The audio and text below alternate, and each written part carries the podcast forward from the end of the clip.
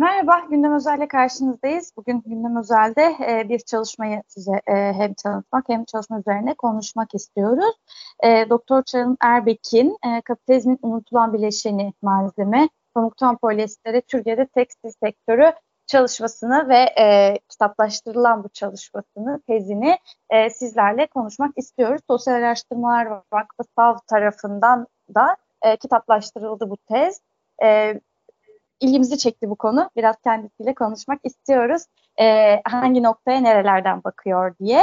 Doktor Çağın Erbek aynı zamanda öğretim üyesi kendisi Haliç Üniversitesi'nde. Merhaba, hoş geldiniz Çağın Hanım. Merhabalar, hoş bulduk. Şimdi bu çalışma sizin doktora teziniz değil mi? Evet, doktora tezim. Evet.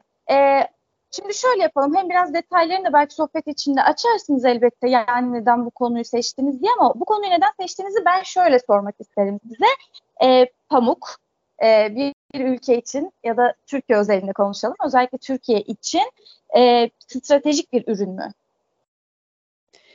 Bunu hangi dönem için konuşuyoruz? Öncelikle belki bunu netleştirmemiz lazım. Güncel durumu konuşuyorsak, elbette ki tüm işte sürdürülebilirlik tartışmaları, iyi pamuk uygulamaları vesaire dünyanın bu gittiği yeşil akımla birlikte çok stratejik bir yerde.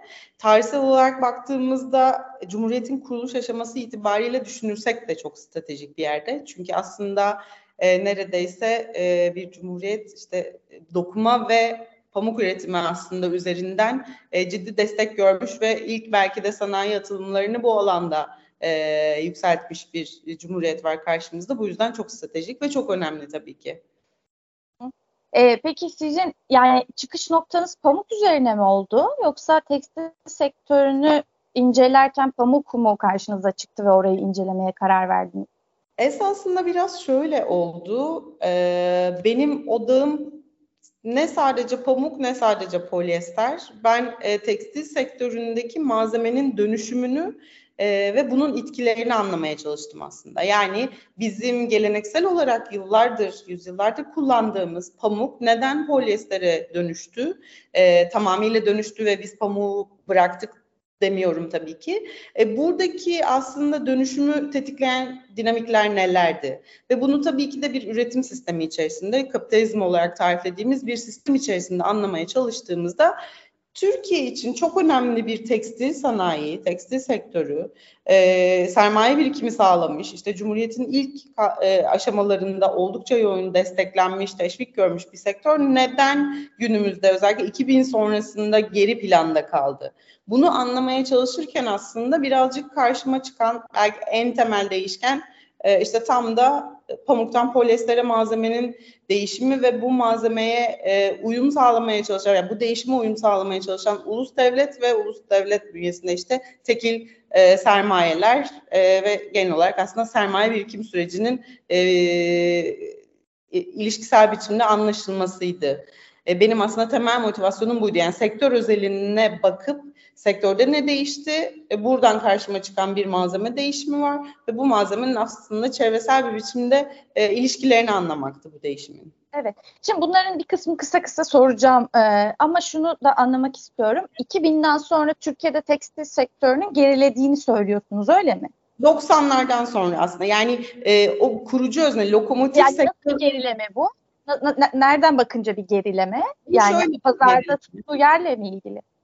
Bu şöyle bir gerileme, hem istihdam olanakları anlamında bir gerileme, hem ihracat kapasitesi anlamında bir gerileme, hem de uluslararası iş bölümüne eklemlenme anlamında bir gerileme, benim bahsettiğim gerileme. Bunun tabii ki sebeplerini çok farklı biçimde anlayıp yorumlayabiliriz. Yani işte Türkiye'nin artık daha sermaye yoğun üretim alanlarına geçmek, işte artık tarım gibi, işte tekstil gibi alanları bırakıp makine üretmek, işte teknoloji yoğun yatırımlar yapmak sebebiyle bu alanları bıraktığını söyleyen açıklamalar var. Veya işte bu sektörün yeterince iyi anlaşılamadığı dolayısıyla veya sanayileşme sürecinin belli aşamalarında kimi politik stratejik hatalar yapıldığı yönünde açıklamalar var. Ben bunlarla birlikte aslında şunu demeye çalışıyorum. Bunlarla birlikte bizim görmemiz gereken şey bir de malzemenin, yani sektörün kendi içerisinde bir değişim ve dönüşüm yaşadığı. Bu değişim dönüşüm de aslında işte doğaya bağımlı bir üretim ve malzeme tüketiminden biz artık kimya sanayine bağımlı bir malzeme tüketimine, malzeme kullanımına geçtik sektör içinde demeye çalışıyorum. O zaman bize burada polyesteri biraz anlatır mısınız? Polyesterin kötü bir şey olduğunu anlıyoruz pamuktan polyestere geçiş başlığında, ama neden?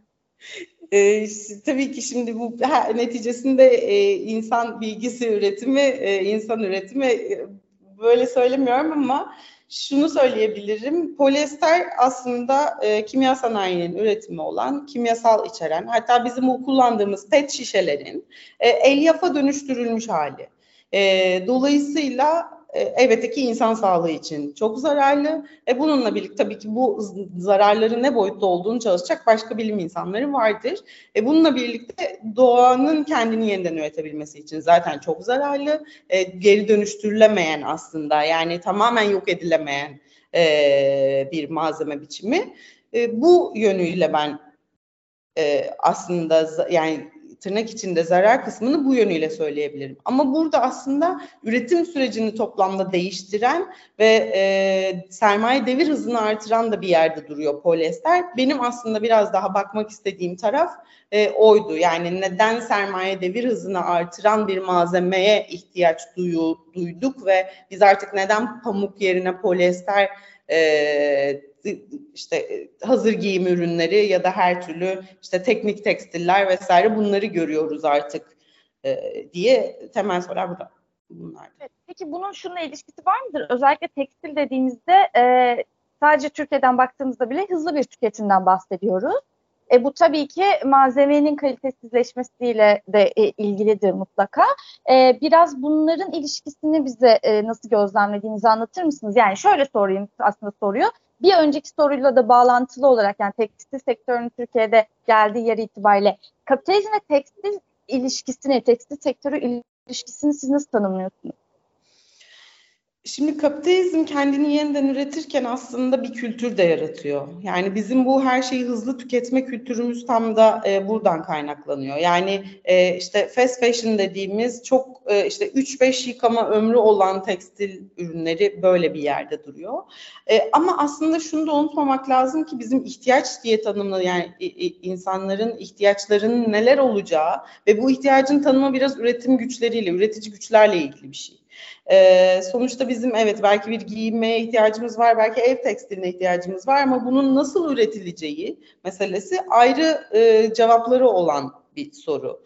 Dolayısıyla kapitalizm bir kültür yaratırken bu kültürle birlikte elbette ki biz daha fazla tüketiyoruz. Belki daha artık doğaya zarar verecek, insan sağlığına zarar verecek nesneler tüketiyoruz ama bunu neden üretiyoruz da aslında? Yani neden ürettiğimiz de önemli bir soru. Neden ürettiğimiz sorusu da işte tamamen sermayenin yeniden üretimiyle ilgili bir yere getiriyor bizi. Yani sermaye sürekli kendini büyüterek daha hızlı üretmek zorunda, daha karın yani realize edebilmesi için artı değeri çok daha hızlı üretim yapıp onu işte metayı paraya dönüştürmek zorunda. Dolayısıyla bu hızda tüketim karşılığında veya yarattığı kültür karşılığında da daha fazla bir tüketimi, daha belki bireysel algıları ya da işte daha bireysel davranışları vesaireyi karşımıza çıkarıyor.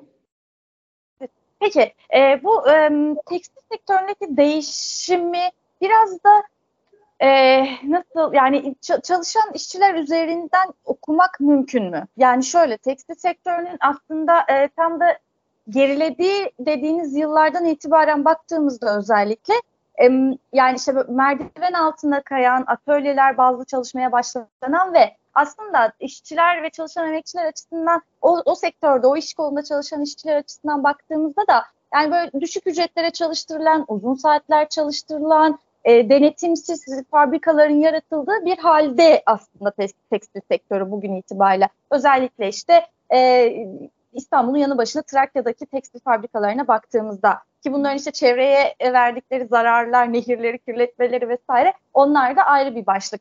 Biraz bunlarla da ilişkili olabilir mi acaba sektörün geldiği yer?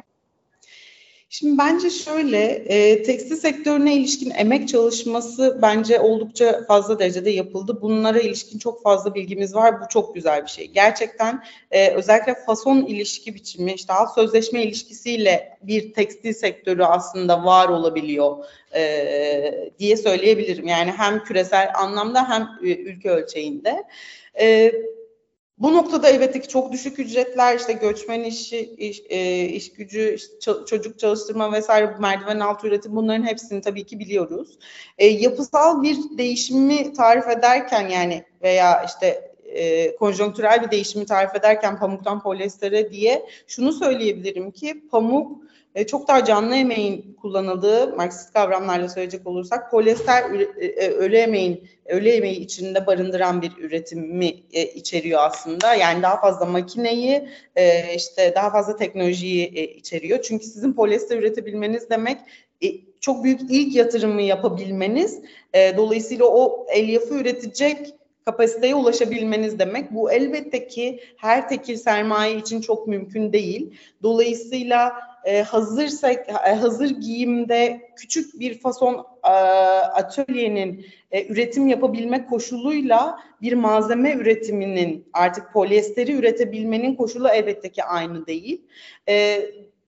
Dolayısıyla buradan pamukla polyesteri bir versus ilişkisi gibi de hani tam anlatmak istemiyorum ama daha nitelikli bir emeğe doğru gitmek zorunda kaldı. Yani o makineleri üretecek, yani o yüksek teknolojiyi sektöre içerebilecek bir emek gücüne ihtiyaç olduğu çok açık. Bununla birlikte tabii ki şunu da söylemek gerekiyor. İşte sektör toplamda bu alana doğru giderken Türkiye gibi ülkeler için önemini daha önceden de vurguladım. Artık tekstilden kar alabilmenin ya da uluslararası pazara buradan eklemlenmenin bir sınırı var. Yani sizin o malzemeyi üretebilmeniz gerekiyor. Sizin o yatırımları yapabilmeniz gerekiyor gibi bir yere çıkıyor. Bu da tabii ki rekabet düzeyini belirliyor, rekabet koşullarını iyice kızıştırıyor ve işte küçük üreticiler gibi daha mesela bazı sertifikaları alamadan artık bazı yerlere ürün satamıyor oluyorsunuz. Bir sertifikasyon işi de işin içine giriyor. Rekabeti kızıştıran ve küçük üreticilerin daha zorlandığı, borçlandığı, sermayenin merkezileştiği bir yapıya doğru gidiyor diyebilirim. Evet, peki. Pamuk yok mu? Var. Yani kullanılmıyor mu? Kullanılıyor. Ama en azından sadece günlük hayatta işte kıyafetten yola çıkalım. Pamuklu bir elbise almak istediğimizde deli paralar ödememiz gerekiyor.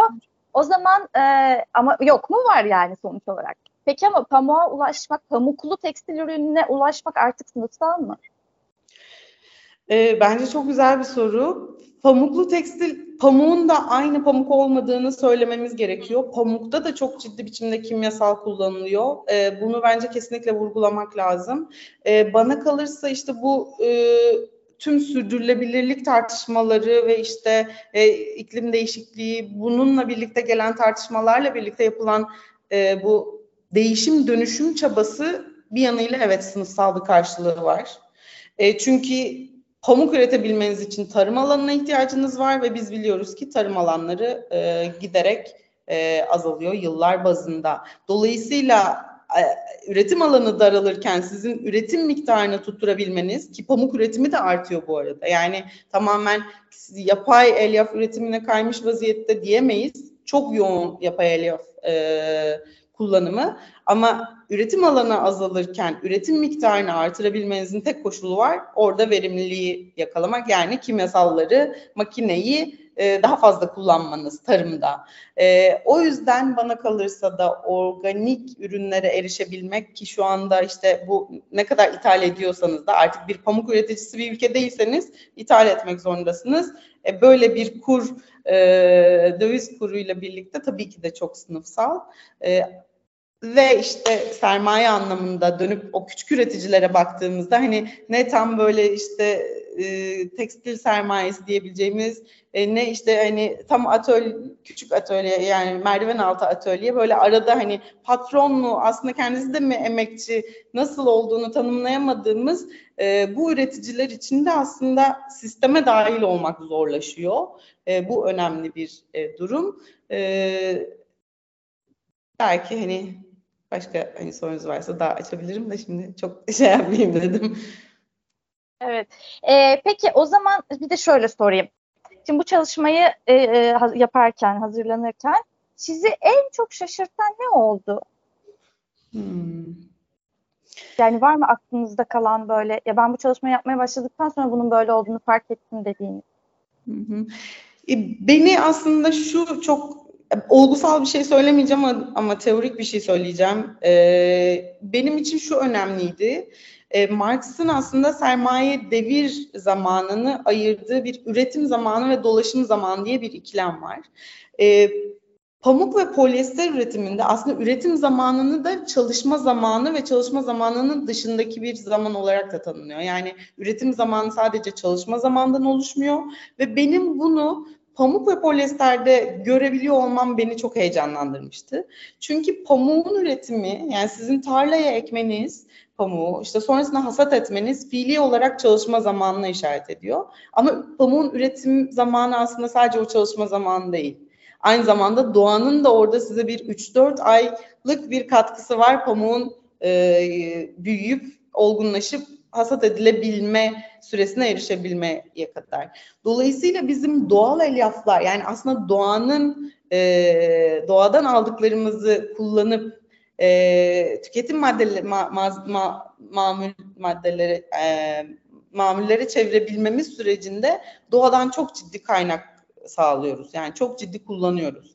Bunu ben pamuk ve polyesterde çok net gördüm. Yani üretim zamanı doğal elyaflarda çok ciddi biçimde doğaya bağımlı ama işte kimya sanayinin gelişmesiyle birlikte bu kullandığımız yapay elyaflarda siz oraya teknolojik müdahale yaparak makineyi, malzemeyi geliştirerek çok kısaltabiliyorsunuz. Dolayısıyla hızı da, sermayenin devir hızını da artırabiliyorsunuz. Yani bu olgusal olanın aslında teoride karşılık bulması, teoride konuşulanın olguda görünmesi beni çok heyecanlandırmıştı. Bununla birlikte tabii ki bazı rakamlar yani Osmanlı'dan işte o pamuk üretimini Türkiye Cumhuriyeti'nin sanayileşme aşamasında nasıl teşvikler, destekler verdiği bu olana daha böyle tarihsel ve işte kimi küçük kuple siyasetçilerin konuşmaları vesaire o dönemki yapılan o meclis onlar da çok keyifliydi. Ama toplamda konuyu çalışmak benim için oldukça keyifliydi açıkçası. Evet, elinize sağlık tekrar. Gerçekten incelemesi ve okuması da hakikaten aynı keyfi veriyor. Ben size bugünlük çok teşekkür ederim. Yani tam dediğiniz gibi aslında o grafiklerle de bazen işte rakamsal olarak da çeşitli değişimleri, dönüşümleri anlatmışsınız, incelemişsiniz. İsteyenler işte tablolarla beraber kitapta da yer alıyor zaten. Kitaptan ulaşabilirler. Biz şimdi o kısımlara çok girmedik. Temelini anlamaya çalıştık ama çok daha doyurucu ve çok daha birikimli bir çalışma bu kitabın içerisinde de izleyicilerimize tekrar önerelim. Ben size çok teşekkür ediyorum vakit ayırdığınız için. Ben çok teşekkür ederim zaman açtığınız, zaman verdiğiniz, alan açtığınız için. Evet, Pamuktan Polyestere Türkiye'de tekstil sektörü çalışmasına kitabına artık bir kitap halinde Sosyal Araştırmalar Vakfı'ndan ulaşabilirsiniz. Çağın Hocam tekrar teşekkür ediyorum. Size çalışmalarınızda kolaylıklar diliyorum. Sağ olun. Görüşmek üzere. Evet. Gündem Özel'in bugünlük sonuna geldik. Görüşmek üzere. Hoşçakalın.